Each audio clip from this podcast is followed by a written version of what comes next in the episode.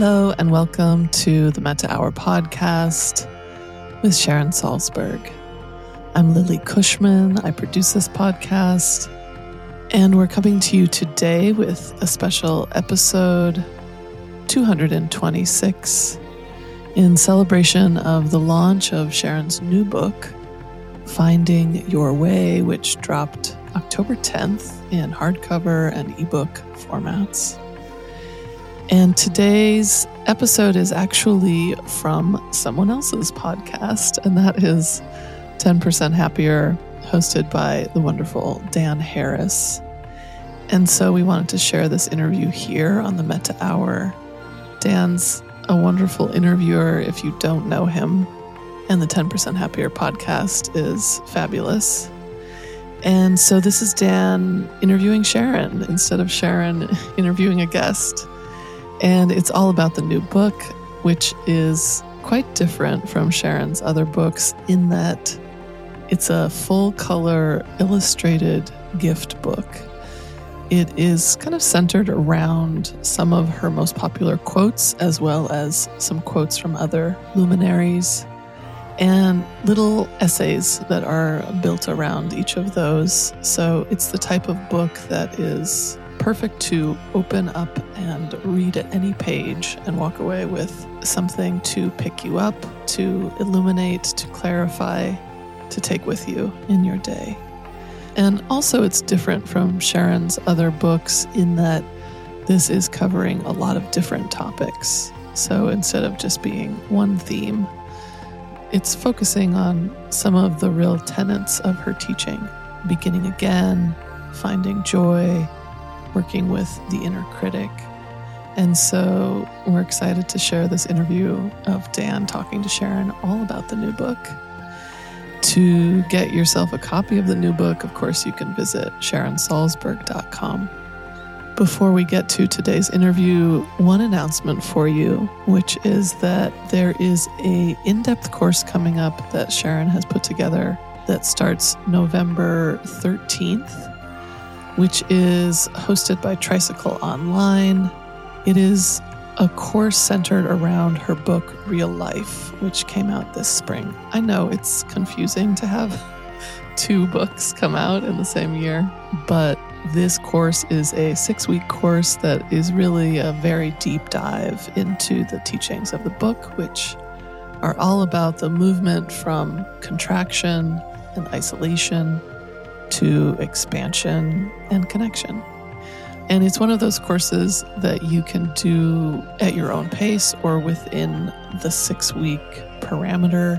It includes a couple of live Q&As with Sharon. So if you're looking for something more in depth, that is coming your way and you can visit our website to learn more. So without further ado, Dan Harris interviewing Sharon Salzberg on the 10% Happier podcast. Here we go.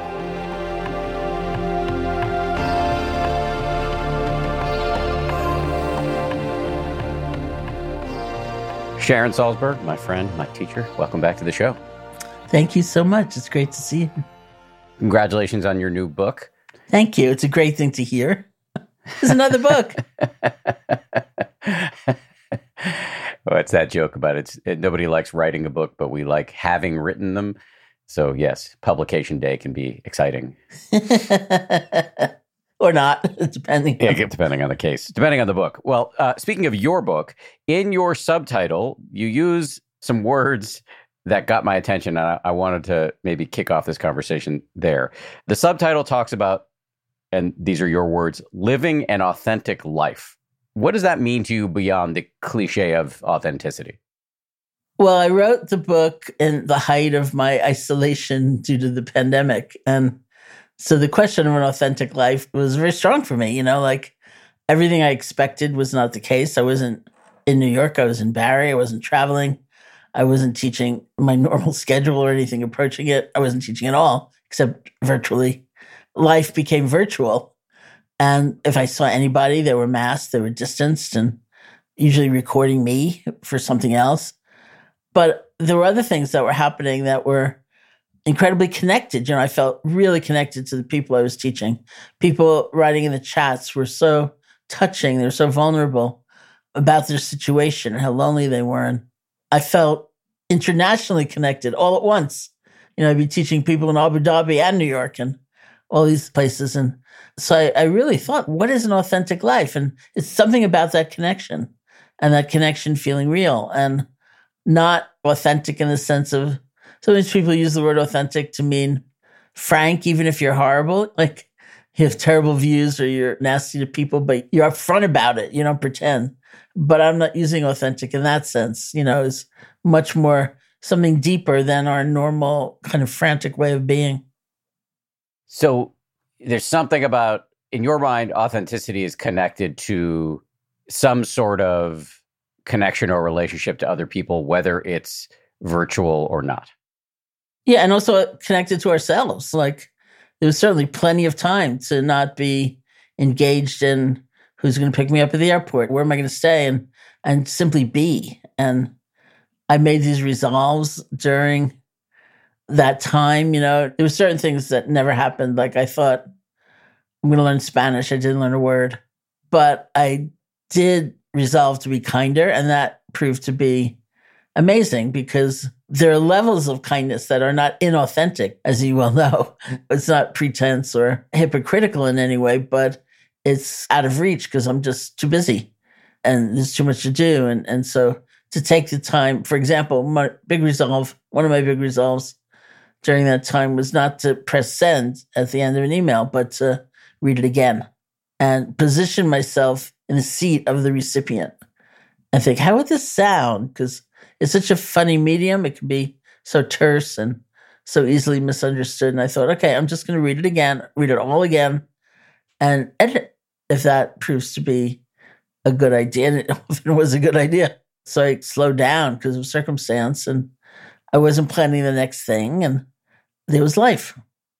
It's interesting for me, and I suspect for others who are familiar with you and your work, to hear you, of all people, the pro- most prominent Western proponent of loving kindness to say that you had to resolve to be kinder. Well, I didn't have to. That, that was the delight of it. And I appreciate that. Thank you so much. And certainly my life transformed when I began doing loving kindness practice, though those many years ago in the 80s. Uh, and even before then, of course, when I began meditating at all. So it wasn't like I, I had a struggle to think of a value or, but I think for all of us, we can always go deeper and there are always refinements and there are always times left out. And I'm sorry I didn't learn Spanish. I wish I had, but this was really great. Let me go back to authenticity though, because it's one of these words that I feel it is used not by you, but by some people in very annoying ways. It feels hollow and cliched. And yet I think it's pointing to something incredibly important that I don't know that I can crystallize or articulate. So I'm kind of hoping to workshop it with you here. The other words that come up that seem to be in the same zone are like, I don't like this word either, but wholehearted or vulnerable or intimacy. The word I do like is kind of realness, but I don't know if I can f- make this into a question per se, but I, what are your thoughts as I ramble here? I agree. I don't like any of those words either that much, but uh, of course I use them because that's what people understand. For Brene Brown to say vulnerability is strength was like a good twist on a word. But I think about you, for example, where I would imagine something happens in your own process so that a quality like loving kindness or compassion eventually did not seem a fabrication, something you were forced to pretend to feel, something that society was saying, perhaps this is good. And even if you don't feel it, act like you do, or whatever hesitation you had, and I think importantly had about the terms and the ways it was being used. And something happened so that it was a genuine expression of who you are and what you care about, and maybe more genuine than just the habits that we all tend to have, you know. And so, as you know, one of my favorite questions to ask myself and to ask others is who do we look at and who do we look through? We maybe in the grocery store or, or shopping somewhere, and it's the same person that we tend to see time and time again, but we look right through them. We don't look at them. So, what happens when we take the time to look at them? It's not force, it's not coercion, it's not violent, but it takes intention to reach that place within us that is actually wanting to know what do I see? What happens when I don't look through people? And so something happened for all of us, each of us, and repeatedly happens so that these qualities, which could be cliched and gooky, are suddenly seen as parts of ourselves that were there but not maybe accessed so much or not explored that much. And it feels like the most genuine way of being. It doesn't feel like artifice at all. Did it happen for you, Mr. Loving Kindness? Well, a couple things. I, I want to answer that question. And I also want to put a pin in this notion of looking through people because I, w- I want to come back to that because I think that's worth its own separate strand. First, to say you use the word genuine, maybe that's the word. Mm. it's a little less annoying than lots of the other ones that we've been tossing around. I guess the way I think about it, and I and I'm six years into writing a book about it and not not able to finish it in part because this is one of the things I'm still working to articulate. One way to say it for me, in my experience, is everybody wins when I'm not an asshole. That's a glib way to put it, but it, it does speak to the fact that there is this interesting and non-individualistic process that can happen when you learn to be kinder to yourself and kinder to other people that makes other people happier. It improves your relationships, and that in turn makes you happier. And so all the incentives then click into place. And that is more genuine than whatever habits you picked up from your parents or from the culture that might have blinded you to the possibilities and benefits of kindness. Mm-hmm. Does any of that make sense to you? It all makes sense. And I think in a way, when you said you didn't like those words, and I said I'm not really crazy about them either. That's what's extraordinary about being a writer. It's like you get to say it, you know, and you get to struggle and you get to go deep inside and look for how would you say it in a way that does resonate with you. And and it, everything you said resonates with me. And sometimes people call that greed. They say my motive is really bad. I want a happier home life, or I want a happier work life, or or whatever. And I say, well, that's not greed. That's science. That's saying yeah, acts are consequential, and the way we speak is consequential, and we can change an environment. Because another interesting element I think about what you're describing is that's where learning takes place, and that's what we don't necessarily understand. I think we live, many of us, in a culture, either in families or communities, or the culture at large, where it feels like if you're ashamed enough that you'll improve, you'll be better, and and I think it's actually the opposite. As one psychologist once quoted to me, the brain filled with shame cannot learn. And so moving to the opposite states, not complacency or giving up all values, it's not that at all, but it's having some compassion for yourself. It's realizing, like, yeah, this is how life is. So many people ask me, how do I maintain mindfulness all day long at work? And I say, it's not going to happen or how do I keep the level of concentration I got on that retreat? I said, that's not going to happen either. But you can return to it. We come back and we come back and we come back and we learn to come back more gracefully and with less blame and more quickly. And that's really the whole thing. I agree with everything you just said. And in, in particular, this thing about shame, I sometimes call it psychic constipation because you can't learn, you can't process much if you're stuck in self laceration, which, by the way, is egotism.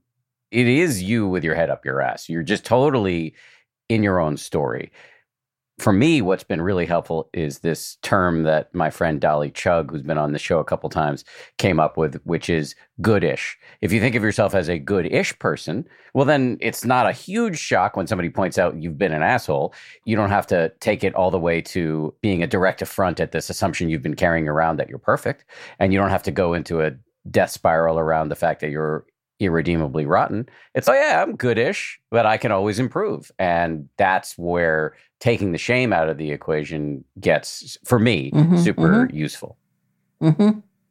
So maybe we like the term vulnerability after all, because that would allow for expressing those things or understanding those things and not being ashamed of them.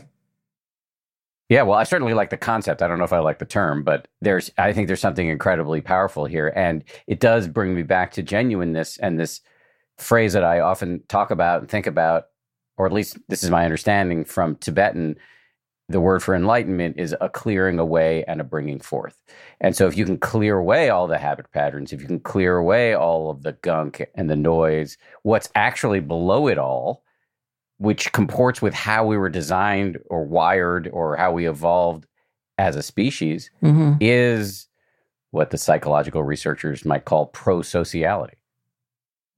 Mm-hmm. Well, in some schools of Tibetan Buddhism, the word for meditation, which in Theravadan Buddhism, in southern schools, would be cultivation, like cultivating the ground so that certain things can emerge. The term in Tibetan Buddhism in those schools is getting familiar with it or getting used to it.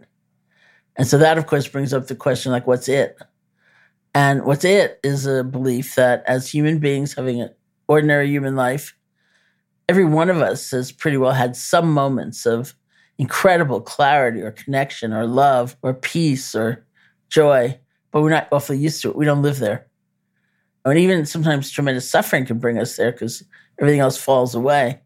Uh, art brings us there. So many things bring us there. Human love, but we don't dwell there. We don't abide there. And so maybe we have a moment and we think, what was that? Or I want that back, or I never want to go there again, or whatever. I think I'll tell everyone about that. I won't tell anyone about that but we don't know how to live there. And so meditation is not moving from nowhere, nothing, being defective, being in a deficit to somewhere. It's you've had those moments. Is part of who you are, but they're so infrequent, they're so fleeting that now we're going to learn how to abide in the deepest places we have already known. Hmm. So it was like that because, you know, uh, even cultivate gets that sense somewhat because it's like if you're cultivating a garden, you need to be somewhat patient and not grabby and also not in that acquisitive mode. If I get a big insight before noon, I never have to meditate again or something like that. So I'm just cultivating the ground. I'm creating the conditions for what I want to emerge. I need to put that on a piece of paper and write it down before my next meditation retreat where I do a lot of suffering around trying to get somewhere. I'll tell you my favorite word actually. Let's go back to words. My favorite word used to be poignant because I was trying to describe the feeling tone of compassion, which is not giddy with joy. You know, it's got that sort of tug. Would that I were able to rid you of all suffering. I would in a moment, and I'm not able. But now my favorite word is emergent. Seeing that all these things, insight, love, connection, they're like emergent properties out of how we pay attention. So since you're still writing and I'm done, you're welcome to those words. Say more. So, how we pay attention can lead to the emergence of love or mindfulness. Yeah. Let's go back to the grocery store clerk that you look through. And it's not that you're intrusive or nosy and you say, Tell me about your joys and sorrows necessarily at all. But if you look at them, there's something that happens. There's a kind of resonance and the stories could be very different, but they're there. Or all the times that we are stuck with an agenda in our heads and we're not really listening to somebody, not even a stranger, close family member, but we're just in that loop of I've got to convince them of this or it's got to be my way or something like that. When we can step out of that and actually pay attention and listen, then communication can happen.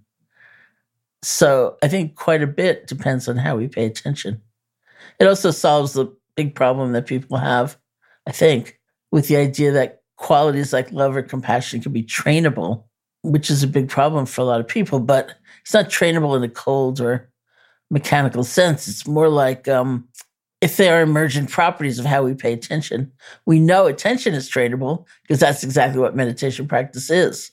How do we pay attention? Who do we pay attention to? What do we pay attention to? Is it only the negative, for example?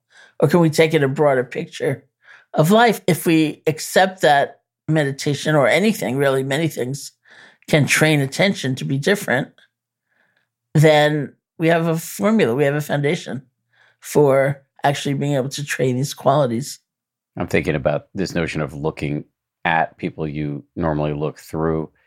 And I reflect with some, I don't want to say shame, but some embarrassment or as our mutual friend Koshin Paley Ellison talks about the notion of healthy embarrassment, like looking at your past fuck ups with some sense of humor. So I, I look back with some, and I don't have to look too far back, with some healthy embarrassment at my tendency at times to be diffident, arrogant, cold, removed in my own head, especially with people who were junior to me on the hierarchical scale or my wife used to point out that I often wouldn't say hello to the doorman when we lived in the city in an apartment building, and how over time, really training the muscle to notice when I'm gonna look away and really deliberately, not in a big showy way, but just to look at people, say a quick word. It doesn't take a bunch of time, but it really changes the texture and flavor of the whole day when I can remember to do it. Does that all sound like mm-hmm. familiar mm-hmm. to you? Yeah, that's exactly it. Yeah. So it's like loving kindness training in real time, you know, in person. In your new book, you talk about having a healthy relationship not only with other people, but also with yourself. There's a passage about being your own BFF. What is that all about? In the classical tradition, when we do loving kindness practice, we start with ourselves, which I always thought was a little odd. The idea that's not selfish, it's not self preoccupied, it's not self centered, but it really is like a kind of foundational exercise. And I don't mean one, like sometimes people say, I'm going to do loving kindness only for myself. And I'm not sure that's perfect either because then it becomes like a project. And how do you know when you're done? What's enough? So you can think about someone else, like your poor doorman who's been standing there in the cold. There's some balance there but oddly enough, for many of us in our time, in our culture, we are hard to offer loving kindness to ourselves. They say they start in the classical practice with yourself because the underlying principle of that practice is doing it in the easiest way possible. It's not meant to be struggle. It's creative, it's fun, it's interesting. And so you start with yourself because clearly you are easier than anybody. That's produced a lot of laughs over the years because it's not so for many of us that we're not the easiest of all. And so I always encourage people to switch up the order. Go back to the principle. Maybe you start with your puppy or your cat or your teacher, somebody that you love in a an easier kind of way. And they would say your parent, but that also could be complicated. And start there and bring yourself in later. It's fine but do bring yourself in. It's like you can't leave yourself out altogether. And that's the idea is that we're building on this emergence and allowing things to unfold in an easier way and discovering capacities inside of ourselves that are covered over, perhaps, or hidden from viewer that we don't really trust that much. And we learn to trust them more. And so that's the nature of the practice. And so when we say be your own, or I say be your own BFF, it's a fun way of saying, don't shrink away from that. That's not wrong. That's not selfish. And at the same time, it's not a project. It's not pass fail. We just are working in the way that we're working. And it is inextricably interwoven with how you treat other people and therefore how you feel about yourself. It isn't just an isolated project. Yeah. Yeah. And it goes back and forth. I mean, you know, people often say, you can't really love somebody until you love yourself. And I think that may be in the most genuine, refined sense of love. But I and we probably know plenty of people who are devoted to caring for others and truly caring for them. And they're not included themselves in that package. And, and that's, it's unsustainable, is what it is. I think it could be a, a very pure kind of love and compassion for a little while but it's just unsustainable. We, we get exhausted. What about the beef that some people have, some of our mutual friends have, that self love is kind of like anti Buddhist in a way because the whole practice is about seeing that the self is an illusion? People have that beef, I know. um, my first book was called Loving Kindness. It came out in 1995.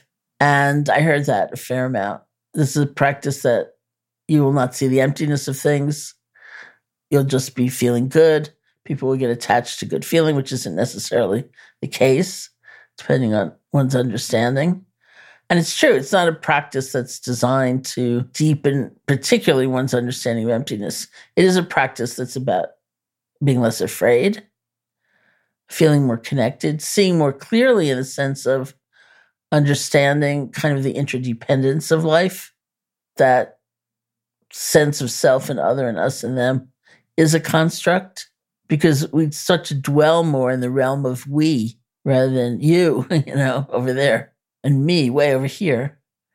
It, it just things shift, but I did hear that critique a lot. And at the same time, I was coming upon people like I had been practicing mindfulness for about 14 or 15 years when I went to Burma and did intensive loving kindness training.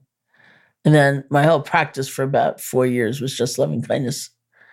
I had wanted to learn loving kindness from the day I started meditating, which was January 7th, 1971, but I didn't have anyone to teach me. And I tried on my own and I learned how it was done, but it didn't really work until I went to Burma and did this intensive retreat for three months to start with. I understood what it had given me and tools I had already through mindfulness practice that were great. And yet the benefit I was accruing from doing this particular practice. And so it took me a long time to write the book anyway. I was teaching loving kindness for probably 10 years before I wrote the book. And then the book came out, and then I kept writing into people who'd say to me, you know, I've been practicing a long time and I didn't realize because this is the context in which I practice. We chant about this, about serving all beings. We have rituals about it. We have scripture about it. But I actually didn't know how to train or embellish or enhance that quality in myself. And here it is. And it's not mine. I was just taking what I had learned and putting it in book form and putting it out there. And I'm so glad that I did. And there was that commentary. Yes, you could say it's not going to help you necessarily understand the truth of emptiness, but if emptiness is the truth, anything we do that brings us closer to the truth, including serving a meal to an elderly person and listening to them, having a conversation with them, anything we do that brings us closer to the truth is going to bring us closer to that. Also, emptiness doesn't mean hollowness, to use your word. You know, it's not void or blank. It means contingency. It actually means interconnection. There's that angle in which we are actually enhancing that understanding. And I say practice is all of life, and life is practice. And so it's going to have different emphasis and different methodologies at different times. And you could also say that there are two different levels. There's the absolute level, in which case you're using words like you, may you be happy, that don't make sense. But the Buddha also spoke in terms of relative truth. He didn't say, you psychophysical bundle of aggregates over there, sit here. Or he said, you, Momog, sit here. We just use relative language because we're normal human beings. And so is he, actually, in some way. And it's fine to have different levels going at different times.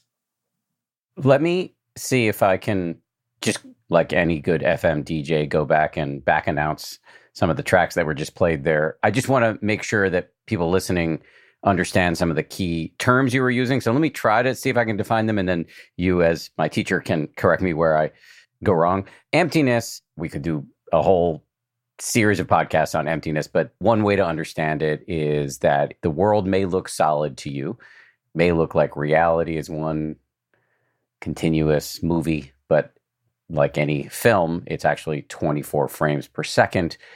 Nothing is as solid as it seems, including you. If you look for Sharon between your ears, if you close your eyes and try to find Sharon in your mind, you won't find some core nugget of Sharon on some relative level, there is a Sharon. Of course, if Sharon looks in the mirror, she will see her reflection. And so, yes, on the level of consensual reality, Sharon exists.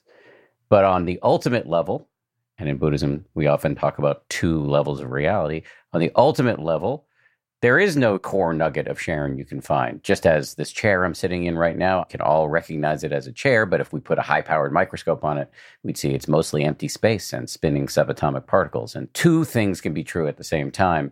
And you were saying before that, yes, there is this critique of loving kindness, that it's really on the relative level, on the more superficial level of reality. You're not seeing the true emptiness of things. But if in fact, seeing interconnection, which does happen, I believe, inexorably through loving kindness practice, that mm-hmm, you see mm-hmm. that your life has something to do with the lives of the people around you. doesn't that, as you indicated, just lead you straight toward emptiness anyway?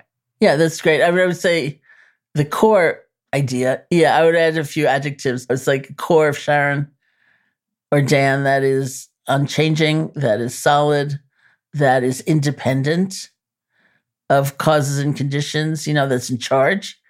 If there were like a little core inside, shouldn't it be pulling the strings like a puppet show? Shouldn't it be able to say, well, I'm not going to die?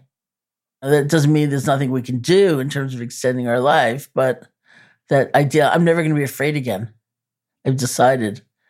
It doesn't seem to be a little empowered core in there that can make things happen just according to will or wish. And so uh, that was just to add on to, I think, a very fine description, truly, of what emptiness is. That's what I meant by you had used the word hollow before. And so it's not hollow. It's not like everything dissolves and nothing will exist. Everything exists as it exists, but how does it exist right now? If we really pay attention, there's constant change and there's no single solid, independent, in charge little secret ingredient in there. There's just not. And it would be a different world, actually, if there were, perhaps. And I'm not sure relative is more superficial. It's different. It's how things work. The more ultimate level would be dealing very directly with this idea of that solid, impermeable, unchanging, independent self, which is just not there. And what's our experience when that misconception dissolves and we see things more the way that they are, then we do see interconnection. And because everything's still happening, it's not like the world disappears. And it's all happening because of cause and effect, because actions have consequences, because love will produce a certain energy, a certain result in a room, in a family, within ourselves. Hatred and perpetual hatred and chronic hatred will produce a different kind of energy and a different atmosphere and it's a different place to work. That's what's going around all the time.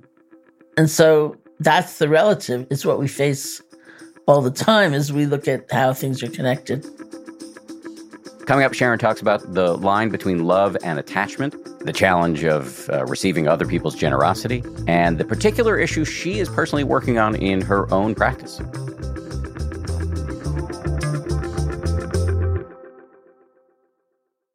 Here's another question that I often hear, and I'm sure you hear it all the time when it comes to the connection between or the relationship between love and Buddhism. In Buddhism, as you know, there's a lot of focus on seeing emptiness, seeing that everything's changing all the time, and therefore there is no core, solid, independent Sharon or Dan, and that the one of the only sensible ways to relate to all of this is to not be attached. If I cling too hard to things that will not last, I am bound to suffer. How do I love somebody without being attached to them? Well, it's a little more complicated nowadays because of Western schools of psychology around attachment theory and secure attachment and all that. And it doesn't, I think, mean quite the same thing. I think, just not to say it's going to be easy anyway, but when I try to understand attachment as a concept, sometimes I substitute the word control. And that helps make sense that that's actually not love, that's a different thing. And love, if you call love wishing for the happiness and well being of the other, then that's something we can have even towards somebody whose behavior we think is really bad and, and we want to help prevent in some way. Uh, so it's not passive and it doesn't mean you're not trying to create change at all.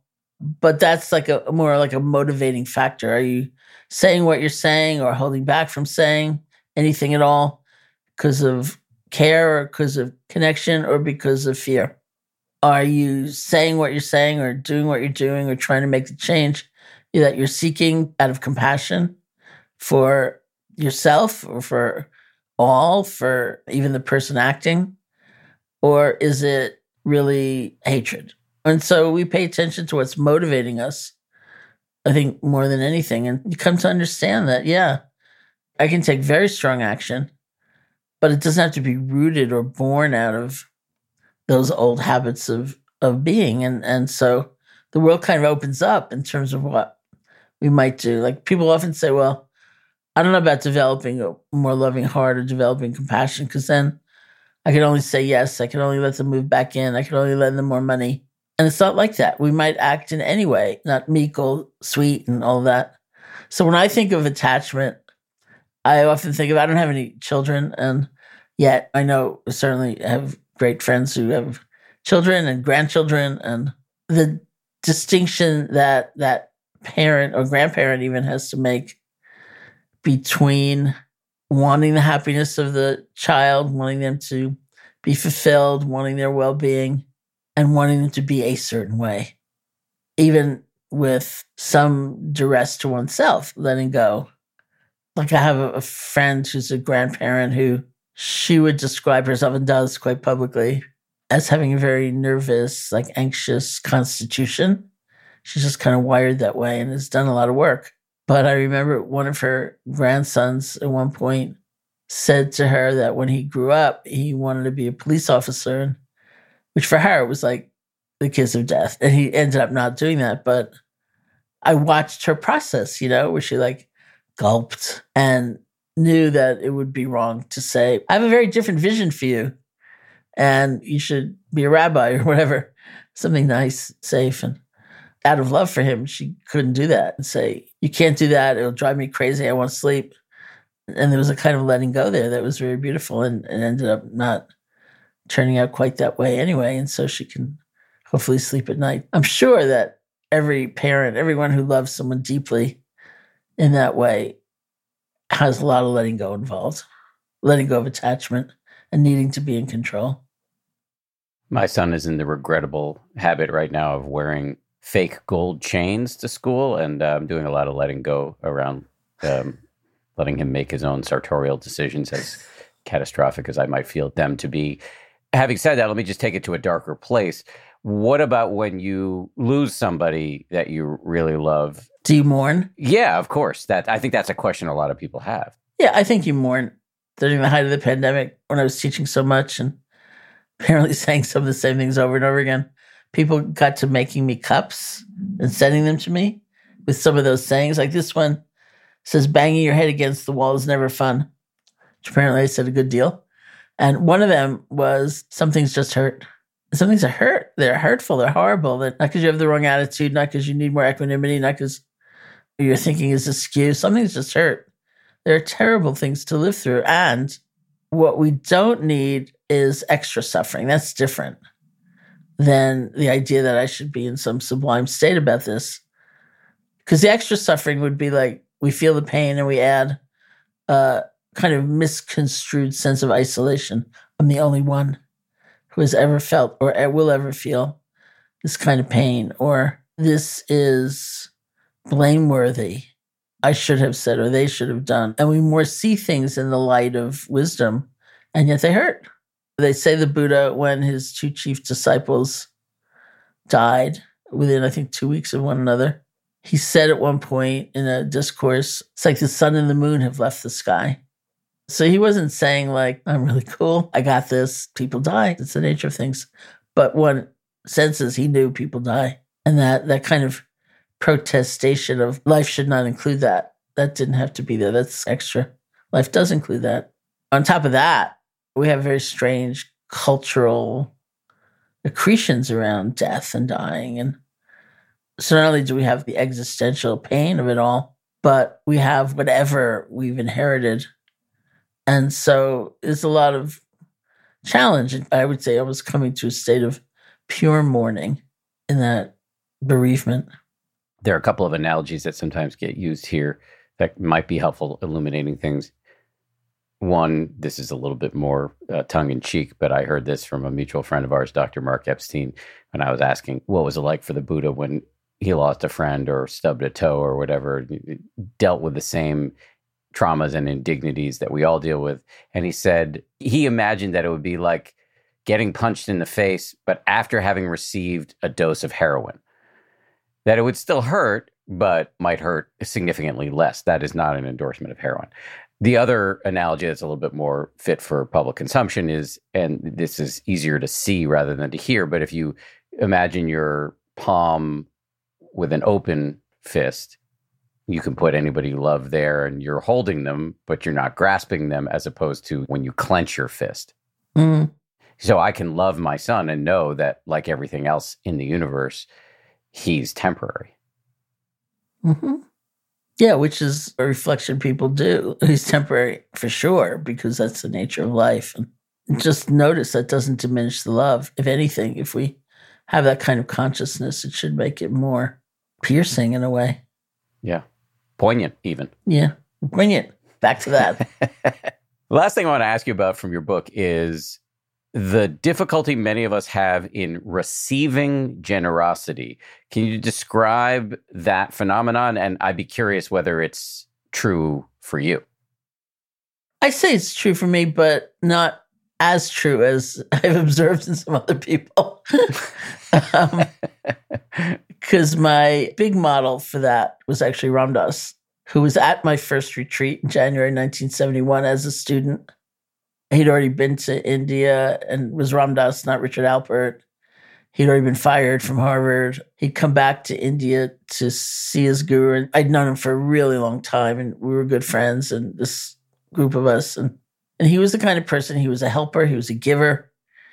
He was the first person I knew working with dying people. He was the first person I knew working with prisoners. He was the first person I knew working with homeless people, and kept taking his spiritual practice out into the world. And he was also he was a curmudgeon, and you couldn't thank him for anything. You couldn't even give him a birthday present. It was just his way. And and then, you know, of course, he had this massive stroke and lived in a wheelchair for the last, I don't know, 15, 18 years of his life as a public speaker, which had really been his magic. And, you know, he had aphasia. There would be long silences. And if you were speaking with him and you'd be sitting up on that stage and you knew just what he wanted to say and you couldn't say it because you knew he had to find the word himself.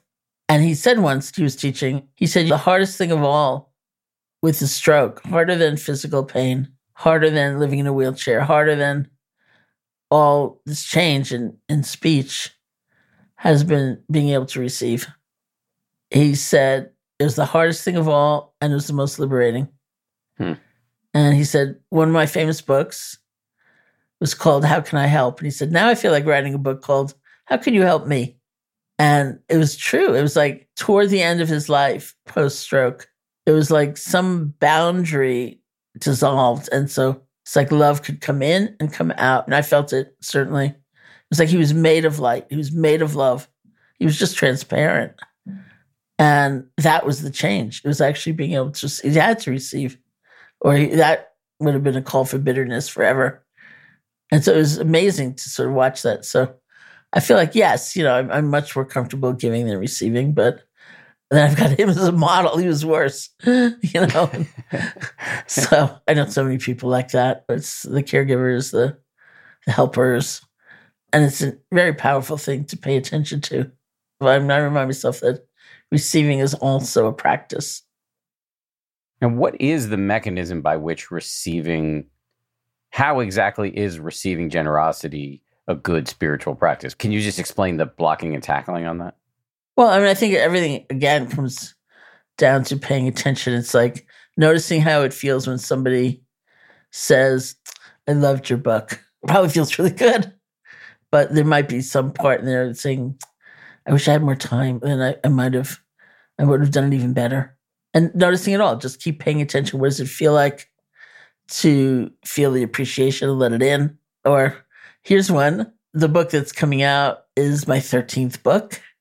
And with my 12th book, which also came out this year, I've been so incredibly grateful when anyone has said that it meant a lot to them and they thought it was really good because I thought it's so easy to imagine your 12th book. It's like people saying she should have stopped at number eight. Like she's saying the same thing over and over again. There's not that much to say. It's all like a body of knowledge. So I felt incredibly grateful, but I can imagine falling into the space, which I've not. Like number 13, will there ever be a 14? I have nothing left to say ever. I might have that thought, but I know it's just a thought. But to fall into that and think, I'm done, I can't do it, it's all over, would also be easy. And you, you don't want that. But should that happen, just keep paying attention. What does it feel like? to have that sense of hopelessness. I'm done. What does it feel like to think, well, if something inspires me, I'm just going to write. It doesn't have to be for publication. I'm going to see where it goes. What does it feel like to determine on bringing creativity into your everyday some way. What does it feel like when someone doesn't like your book? And just always pay attention to that. That's really using it as a practice because you begin to see, you just begin to see the nuance. Here is a place I felt like I needed to be in control and I couldn't control. I mean, that's the thing about public presentation of creativity, right? You can't demand that everybody likes it. This is what it feels like to not be in control. This is what it feels like to remember to thank somebody and not take it for granted because it could have been another way. And we just keep paying attention and paying attention. We have interest, we have curiosity rather than judgment about what we discover within ourselves. And that becomes the basis for really using all of these experiences as part of our practice. Final question for me, and I've asked you this question on other occasions, but I'm I'm always curious to hear answers from people in your position who've been practicing for a long time. What is the edge in your practice right now? What is the thing you're working on the most or you struggle with the most low these many years of of of practice? I wouldn't use the word struggle. It doesn't feel that way. I feel like I'm on the edge often between I have a number of practices that are just open and spacious and not particularly particular. And then I have a number of practices like loving kindness, which is very specific and it's got a lot of form to it and structure. And moving between the two is an interesting edge for me. I spent a long time in life just doing loving kindness practice. I spent a long time after that doing basically mindfulness practice, especially open, spacious awareness when I sit every day. And I would do loving kindness practice. My resolve was to do it whenever I was waiting. And I counted every mode of transportation as waiting. So walking down the streets of New York, certainly waiting in a waiting room somewhere, every airplane, every taxi. I would do loving kindness practice silently, eyes open. And then I stopped going anywhere, you know, hmm. more recently. And so thinking, do I go back to doing loving kindness practice in that formal way, very structured as part of my formal practice or not? It's just an interesting dance that I do. So the balance between structured and unstructured practice, and by which I think you're referring to unstructured stuff that you would do in your free range living and structured yeah, as yeah. a formal seated practice. Yeah, yeah. Yeah, it's fun. How do you resolve that? I think my current resolution is to go back and do more loving kindness practice in a strict seated way in the sequence in which I was taught, using the phrases even that I was taught that are a little different than the ones we use, maybe even use them in Pali, and just see what happens when I recreate that, that kind of commitment and structure. Is there something I should have asked you today that I failed to ask you? No. I hope your book on loving kindness goes well and that I get to read it soon. And I'm sure it will help many people. And, but I hope it's a source of a lot of joy for you. Thank you. I'm trying. I'm actually, I think, an edge in my practice and life is giving myself permission to let the book take what it's going to take, not rush it, and even try to enjoy the process, which would be a real novelty for me. And yes, that is a thing I'm working on. Occasional starbursts of promise on that front. It's certainly not a nonstop parade of joy. Before I let you go, can you please plug your new book and any of the preceding books or any other resources that you're putting out in the world that you want people to know about? Sure. The two books that both have yellow covers, very different of 2023. The book that came out in April is called Real Life.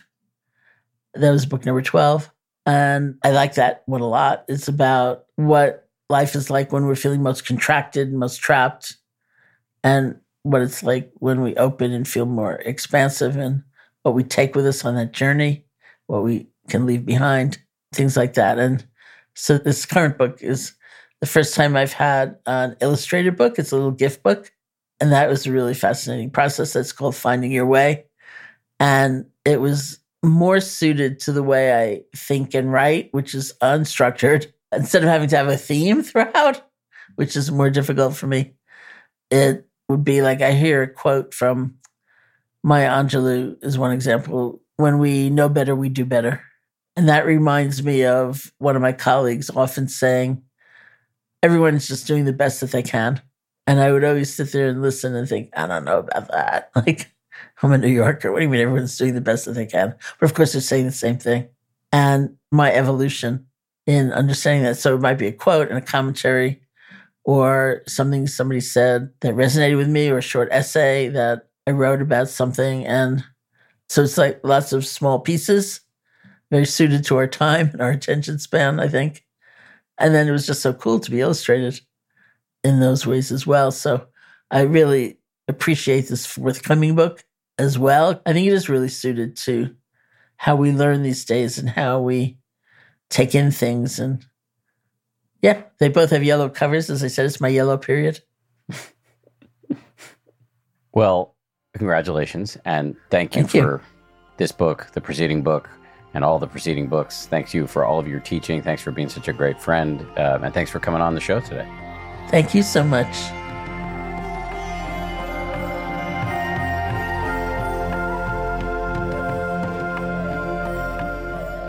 Hey, folks, thanks so much for listening.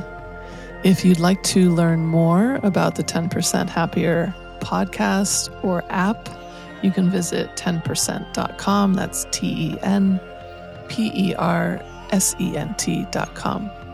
And for any of Sharon's ongoing teachings, online courses, or books, you can visit her website at sharonsalzberg.com. This has been the Metta Hour podcast from the Be Here Now Network. May you be safe, may you be happy, may you be healthy, and may you live with ease.